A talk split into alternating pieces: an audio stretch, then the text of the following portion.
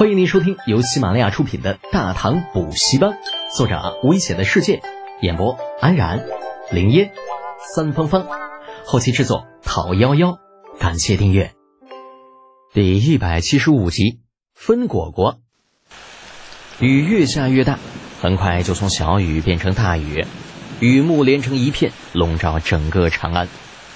李浩盯着外面的瓢泼大雨，心情烦躁的要命。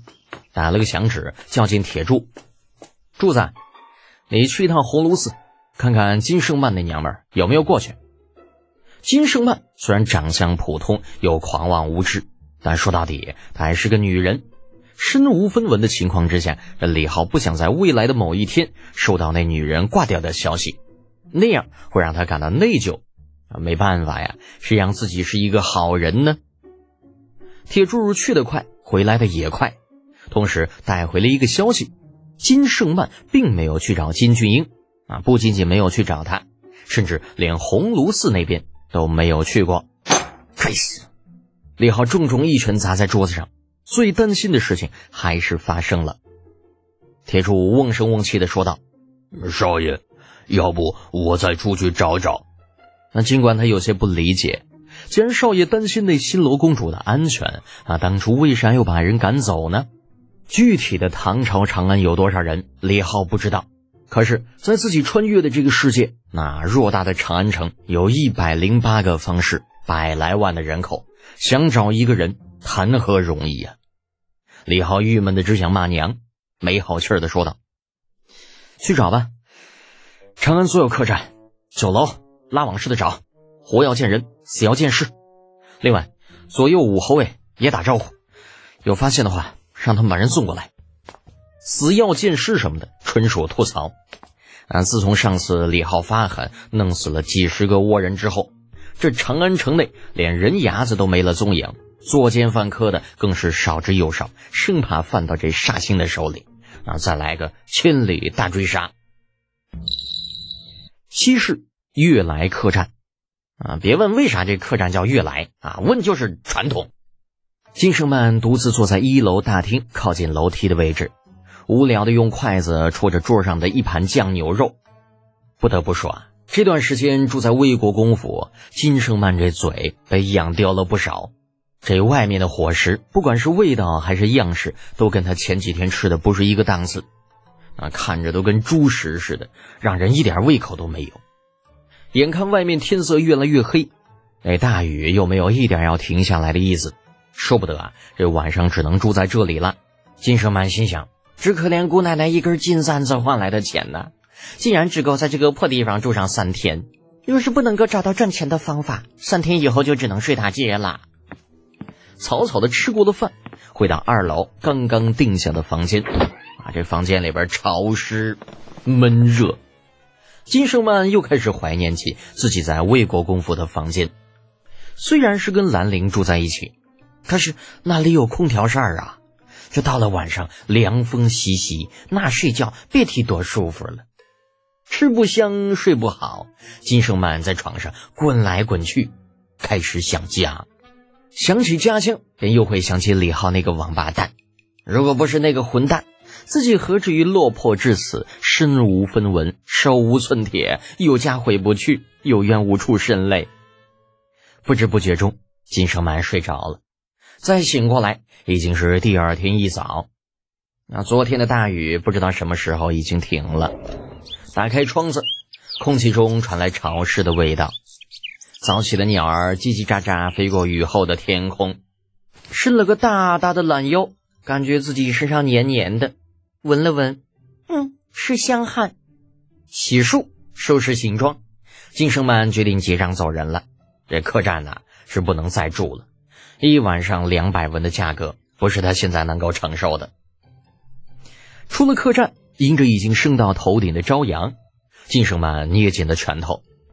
金圣曼，从今天开始，你就要靠你自己了，不要让人看不起，努力。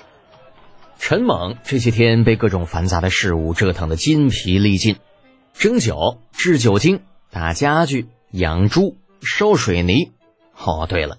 这段时间又来了一百多个新罗船匠，那听说自家少爷啊，以后好像还要造船。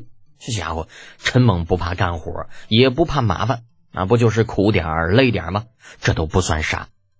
可是随着庄子上的事情越来越多，这账目也是越来越多，啊，越来越复杂。开始的时候，他只要记录一下出货进货，也就完事儿了。那现在倒好，庄上工人的工钱需要统计，所有项目的成本也需要计算。那这支出多少，收入多少？哎呀，我了个大擦的！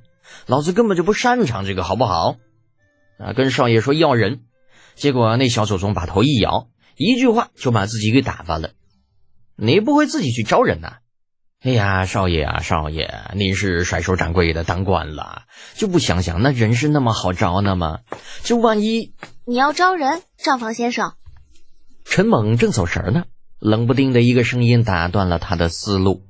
扭头定眼一瞧，却是一个……嗯，怎么说呢？一个背着小包袱的娘炮。嗯，对，都是娘炮。反正少爷就是这么说的。嗯，算了。不管了，娘炮就娘炮呗，会算账就行。不错，你会算账啊？小生略懂一二。花了五十多文钱换了一身行头的金圣曼矜持的点点头。真是多亏了这副好身材呀，否则想要女扮男装，只怕还要多费些力气。啪，一张纸被拍到了桌子上。陈猛直截了当的说道：“如果把这题解了，就用你。”金圣曼愣了一下，还有解题？陈猛点头，那当然了，这是规矩。我们需要的账房可不是普通的账房。如果连此题都解不了，我劝你最好还是去别处吧，别在这里瞎耽误功夫。那金胜曼好歹是新罗公主，算学一道虽说不上精通，却也并不陌生。然后闻言，信心十足的将桌子上的纸拿了起来，只见上面简单的写了一道算学题目。甲乙二人分果子，甲与乙一个，两人均等；乙与甲一个，甲为乙之两倍。问甲乙二人原本各有几个果子？这这这是什么东西？金生曼本以为这纸上写的会是加减乘除之类的题目啊，账房嘛，这会算加减乘除就已经很好了。